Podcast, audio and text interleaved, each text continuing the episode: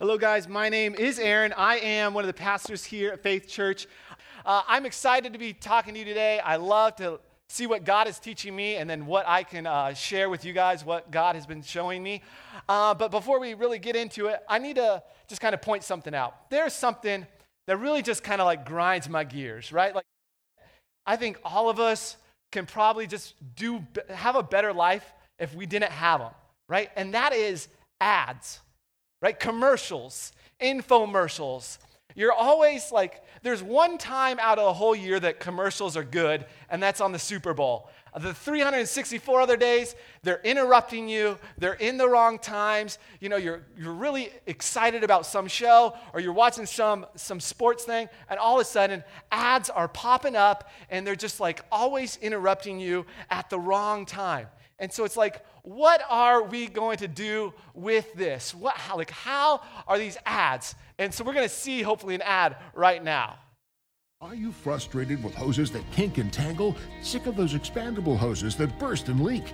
And those metal hoses that are supposed to be indestructible? Now, there's something better.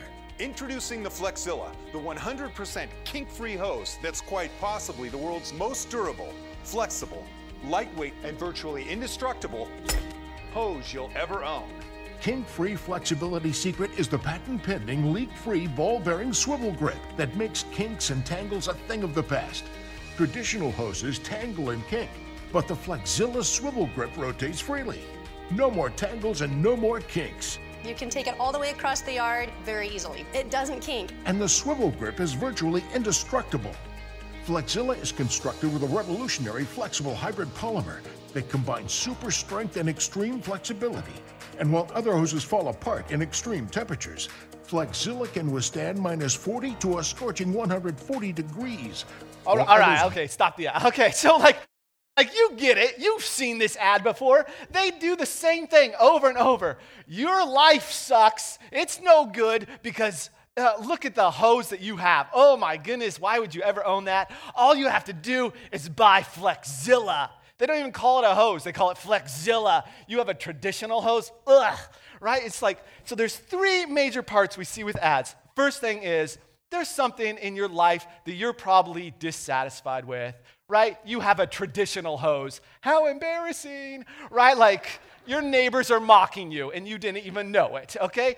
But all you have to do is buy this awesome hose and life is going to be great right? Like all of a sudden, your family is going to be awesome. All of a sudden, like everything in your life is going to become perfect because you simply just bought our item. Dissatisfied with life, buy some item, and now you're happy. That's all it takes. But we all know that this isn't going to make us happy. Right? It might make us happy for a moment, and we're like, yes, I have the Flexzilla, but it's not gonna last very long. Like, can it really work in 140 degree weather? Isn't like just everything melting at that point? Like, come on, right? But the crazy thing is, we still go and buy the things, right? We still go out there. Actually, this is like an actual study, and they call this retail therapy. And they say that 60% of people buy things just to make themselves feel happy. So, not you, but probably your neighbor, right? okay, I got you. Right? And so, like, why? Why would we go out and buy something this dumb? Right? Exactly. And that's why I went out and bought one. This thing is amazing. It's a Flexzilla.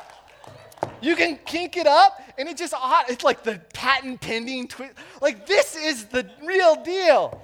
Like I'm not even get paid to say this, but for $39.95 you could. I'm just saying you could buy one. You know, uh, I went with a 25 footer. I didn't want to go crazy with a 70 footer, but you know, you can do whatever you want. But what I like, I'm going to call this today. We're going to refer to this this cycle of discontent. All right, the cycle of discontent. You're dissatisfied with something in your life, all I have to do is buy something or do some quick fix for my life, and everything's going to be good for a moment. Everything's going to be happy, but just temporarily. The cycle of discontent. Now, why does this work so well? Why do we like these ads and why do we buy this junk? Is because we all have things in our life that we're dissatisfied with. Right? We all have circumstances in our lives that we wish we could just change. And if all I had to do was pay $39.95 and I would be happy again, like, wouldn't we do that? And that's often what we try to do. But we're all, we all have things in our lives that we're not satisfied with. Like for myself, right? Like my car is breaking down. I just got a letter that my rent is going up, right? Like my hair is falling out. And actually, right before I got like stood up here, one of the, the teens said, Aaron, your hair kind of looks like a clown today. I was like, thanks. Thanks for that one. So I got that there too. And that's probably not helping. The fourth one is that I'm single still. Like, I'm still single. Like, there are some things in my life that I wish were a little different. If you would have asked 18 year old Aaron, hey, what's 31 going to look like? I would not have said those four things, right? Okay? Definitely supermodel was involved in there and money and stuff, but it, it hasn't happened yet. So we're still praying, okay? But maybe we can edit that out afterwards. Derek isn't here, so we could go anywhere today. All right, so, uh, but okay, so I have dissatisfactions with my life, but I'm guessing you do too, right? There's things in your life that you're dissatisfied with, either at work, some coworker that you're dealing with, or some boss that you have to, to deal with. Maybe there's just something in your life, some, some struggle, some sickness, some, some tragedy, tragedy or maybe there's something even out of your control that you can't change, that you wish you could do everything to change that circumstance, but, it, but you know you can't. Dissatisfaction and wishing that our circumstances were different is just a part of being human, sadly. But I don't think God wants us stuck in this cycle of discontent. God doesn't want us to be just trying to find the quick fix so that we're happy for a little while.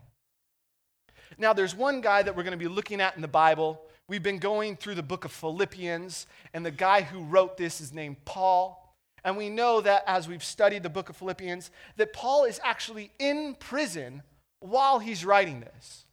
So you think that a guy who would be dissatisfied with where he's at in life is someone sitting in prison. But that's not the case. Paul tells us that he is okay, that he is content in his circumstances. And it's almost like we would go, okay, Paul, I know you're saying that, but come on, you don't really, like, that's unbelievable, right? Like, I get mad when the Starbucks line is too long, right? This guy's sitting in jail, chained to a guard 24 7. He's like, I'm okay. Like, come on, Paul, really? You're not that cool, right? And it's like, but we're going to look at, the, at what Paul has to say, and we're going to look at Paul's life, and we're going to see what he says is the secret to being content despite his circumstances. So turn with me in your Bibles to Philippians chapter 4. And again, while you turn there, I want to remind you that this is a letter written back to the church in, in Philippi. So Paul had probably received a letter and received some money, and now he's writing them at the end of his letter saying, Hey, thank you, but it's probably been quite some time since he's heard from them. So Philippians 4, and I'm going to read verses 10 through 12. I rejoiced in the Lord greatly that now at length you have revived your concern for me. You were indeed concerned for me, but you had no opportunity to like share it with him. Now that I'm speaking of being in need, for I have learned in whatever situation I am to be content. I know how to be brought low, and I know how to abound. In any and every circumstance, I have learned that the secret of facing plenty and hunger, abundance and need. What I love and what is so interesting is the opening line is that he says, I rejoiced greatly in the Lord.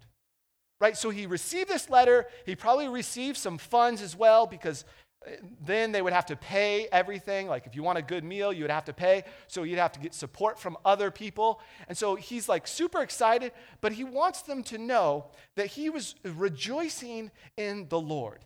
And what's interesting is in the book of Philippians, in this letter, he writes about rejoicing and joy 12 times. It's not just like a one time, like, oh, hey guys, rejoice, be joyful. It's over and over again.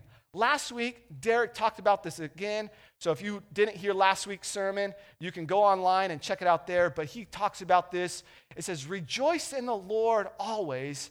And again, uh, and I again will again I will say, rejoice.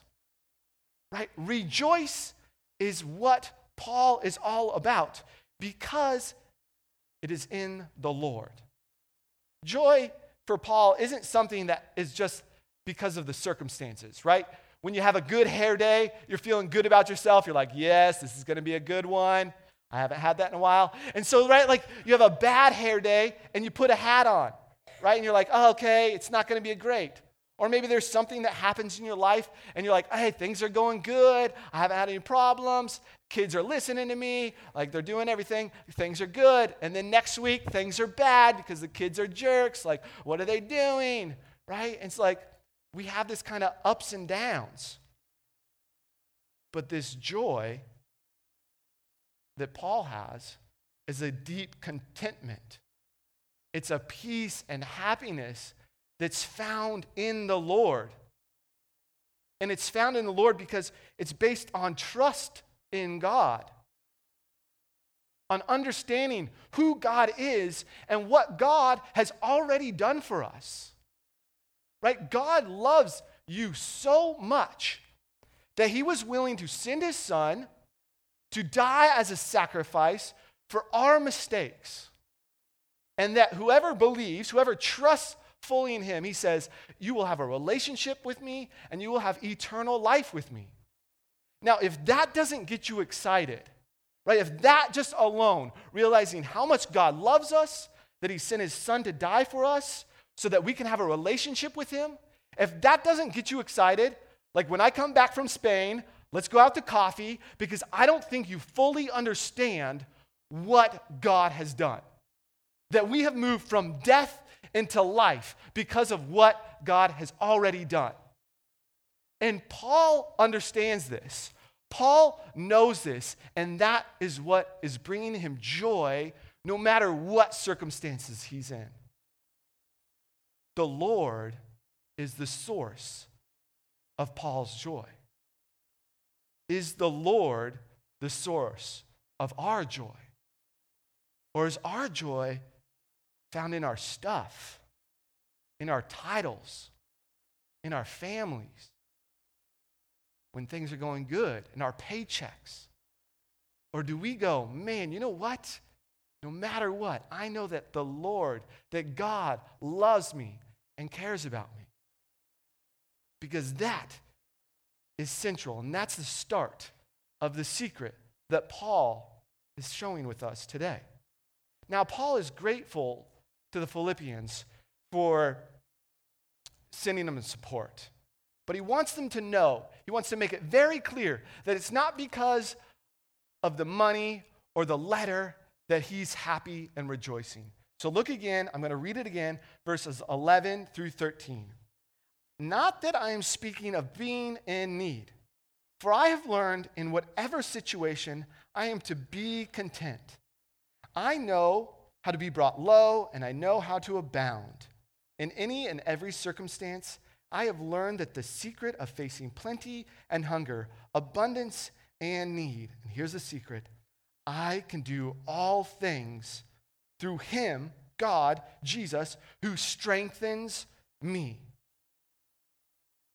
Paul is looking to the Lord, and he knows that God is giving him strength. But what does contentment need Right? What does it mean to be content in Christ? I, as I'm writing these talks and teachings and stuff, I talk a lot with my brothers about like what I'm saying and making sure it sounds okay and it's not like horribly bad. And so uh, last week I was like, hey, what do you think about this, bro? And he's like, I don't even know really what content means. So we're going to talk about it here. What does it mean to be content in Christ? These are two big things. If you have a pen and paper, write these down. An inner sense of rest or peace that comes from being in a right relationship with God and knowing that God is in control of all that happens.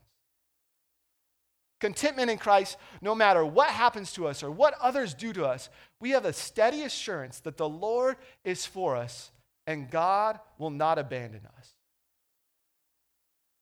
Right? We must remember these things, these big key things that God's in control, that the Lord is for us, that He won't abandon us, that there's an inner sense of rest and peace that we can have in life.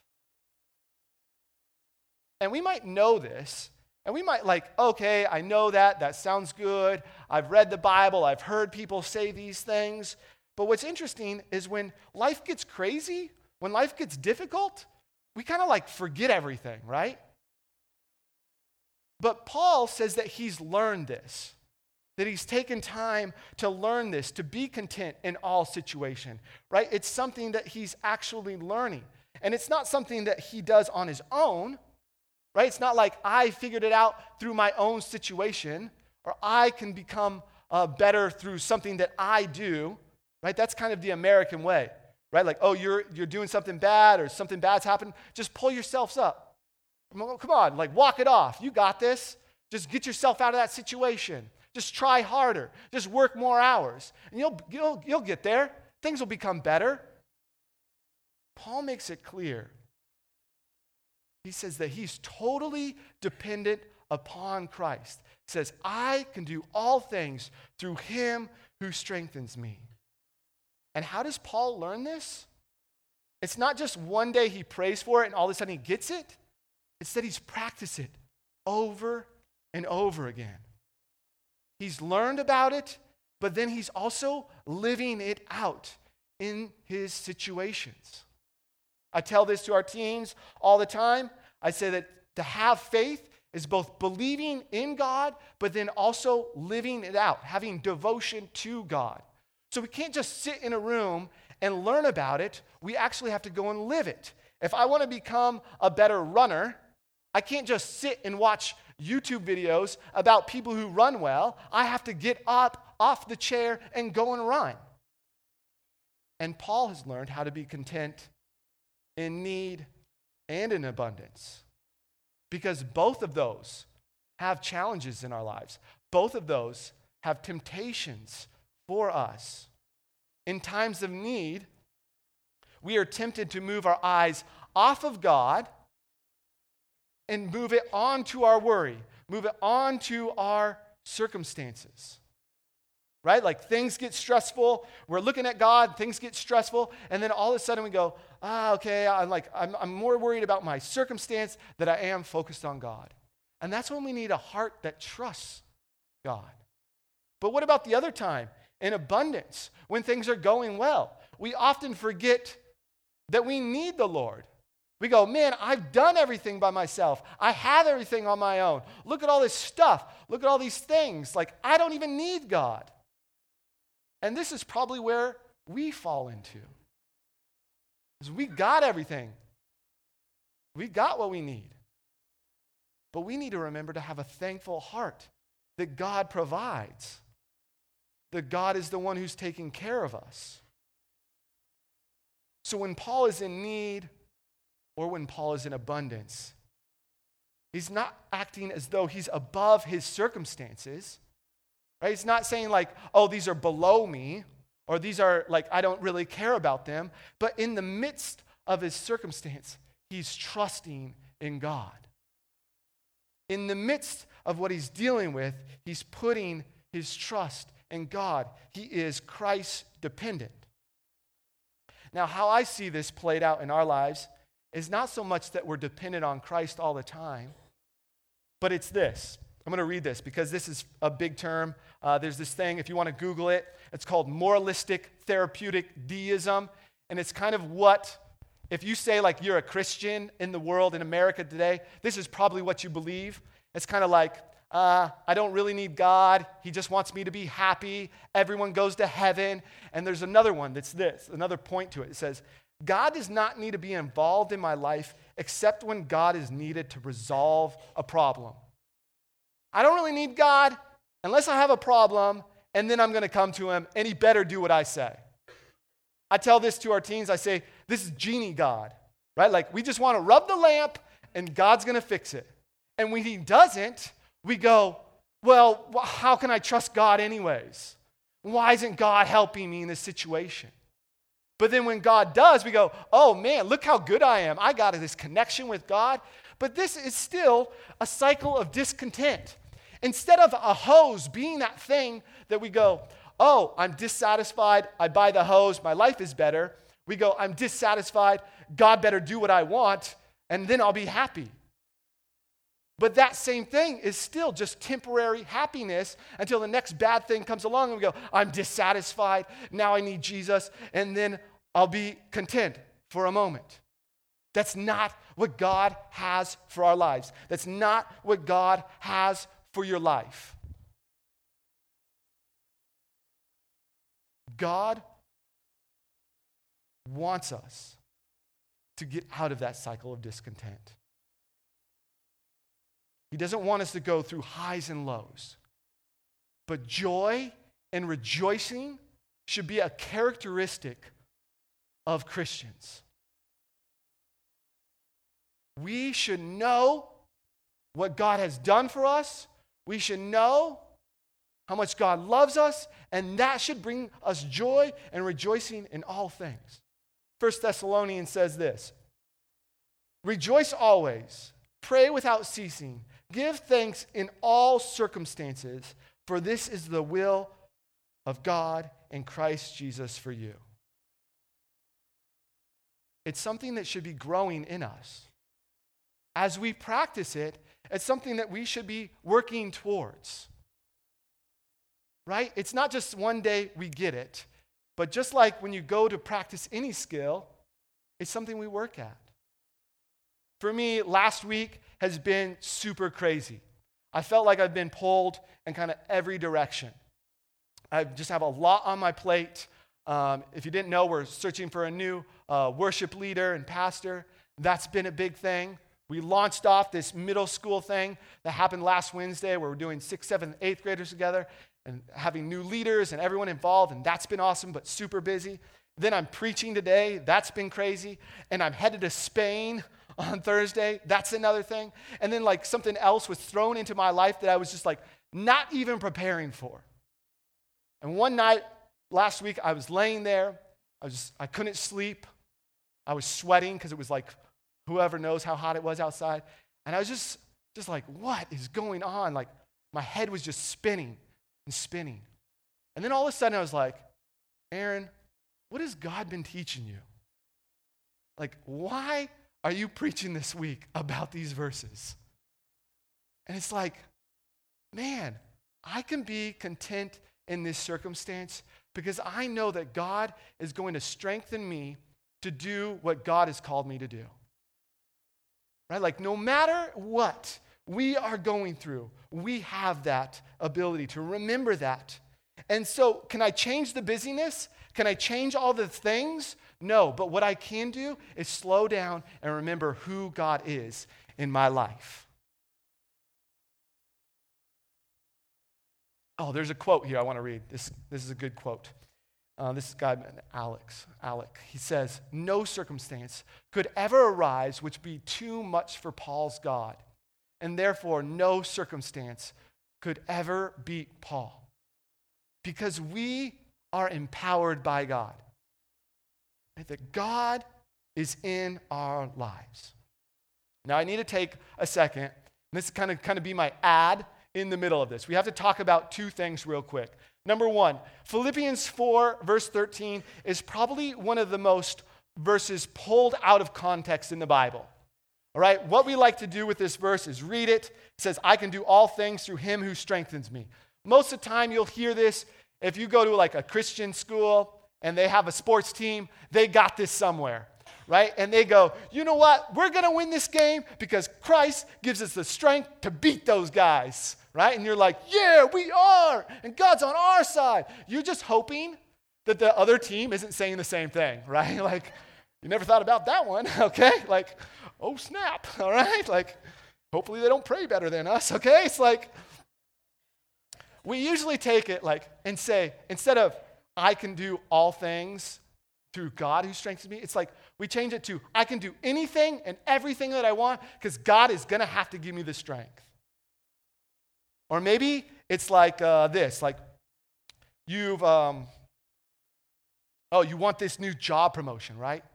Or you, ha- you want to make more money. Or there's some dream that's so big in your life, and you just think, man, well, God's going to give me this thing no matter what because He's going to give me anything and everything that I want. And so, what happens there when we read this verse, it's easy to pull it out of context and make it say what we want it to say. I had a professor in school that said, he's, he always would say, like, I can make the Bible say whatever I want it to.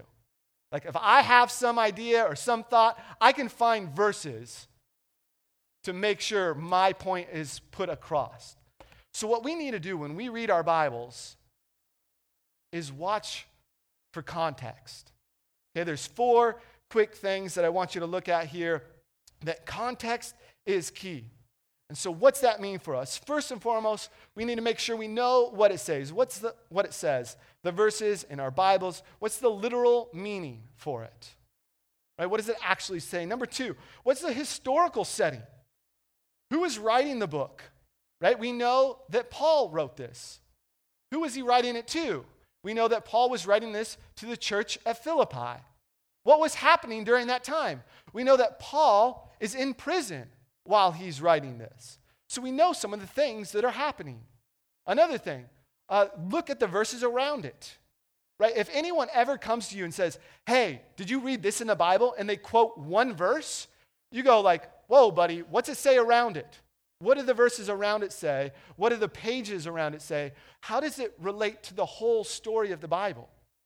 And then fourth, and the fourth big thing is compare it with other scriptures. Make sure that you're not just pulling one scripture out and saying, oh, this is what I think it says, but other verses are kind of saying the opposite. Right? Like we see here in this verse, but we also saw in 1 Thessalonians, it says, rejoice always. So when we read our Bibles, we need to make sure we know the context. We need to make sure we know what we're reading, what's happening, and not just kind of pick and choose the verses we like and then when we find verses we don't like, we kind of just go like, ah, those are for someone else. Like, I don't really like that it says, uh, love my neighbors. I don't really like that it says, serve the least of these. I like that God loves me. I like that stuff, and I'm going to listen to it. So, what we really need to be careful was making sure we're looking at verses in the Bible in context. Another big thing that we need to look at is that contentment doesn't mean complacency. And what I mean by that is that sometimes we could take this as just like whatever your situation is, you just have to deal with it. Because that's what God says. Be content in that circumstance. The Bible actually shares a lot about how we can go and work hard and better our situations right? We can go, there's nothing wrong with if you're in a job and you're like, I don't think this is for me, this is not right, to go out and to maybe go back to school or try to find something that's better. But what we have to be careful about is also making sure our eyes stay focused on God through all of that. That the reasoning behind us changing our jobs is not just like greed, but that we're listening and following God's leading in our lives. So we can like try to strive to do better in what our situations are.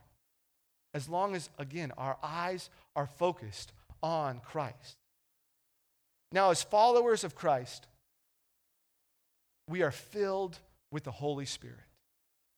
We are filled with God. If you say, I am a follower of Jesus, then God is in your life. And that is all we need to experience the peace and joy that Paul speaks of.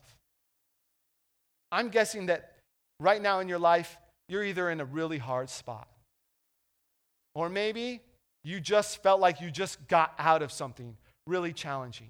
Or maybe right now you feel like, hey, you know what? I'm pretty good. Well, just wait a moment because you'll probably get into a circumstance that is challenging in your life. But what I want us to remember is this secret that Paul shares with us. You have everything you need in Christ. And you can do all things through Christ who strengthens you. So if you feel like you lack content, if you feel like you lack this joy and peace that Paul enjoyed and demonstrated, it's not because you're not good enough. It's not because you need to do more things. What it is, is we need to put our eyes on to Christ and not our circumstances. That we're too focused on ourselves and our world instead of God. The longer we watch Jesus and listen to Jesus and observe Jesus' character, the more we're captivated by who he is. And the less fascinated we come, become with ourselves. The more we are looking towards God, the less, hopefully, we care about ourselves and our stuff. And we realize that no matter the situation, we can be content because life circumstances do not control us. That's not what controls us. Right? We live in God. We are Christ dependent. We are satisfied by Christ and we are filled by Christ. And that's what makes contentment in all situations possible. That's what gives us peace and joy and happiness no matter what situation we're going through, either abundance or in need. Let's pray. As I pray, the band's going to come up too as well. Dear Heavenly Father, I thank you so much for your love and your care. That you love us so much that you sent your Son to die for our mistakes. And all you ask is for us to believe in you. And Lord, I pray that we understand what that means and how amazing that is for our lives. And if we start to remember that and focus on you, no matter what situation we are going through, we can move from a cycle of discontent to peace and joy through all things because we know you have control. Lord, we love you. Lord, we do this to glorify you in all that we do. Lord, I pray that we don't just talk about it in this room and learn these things, but that we go and live for you no matter what situation we're in. In your holy and precious name, amen.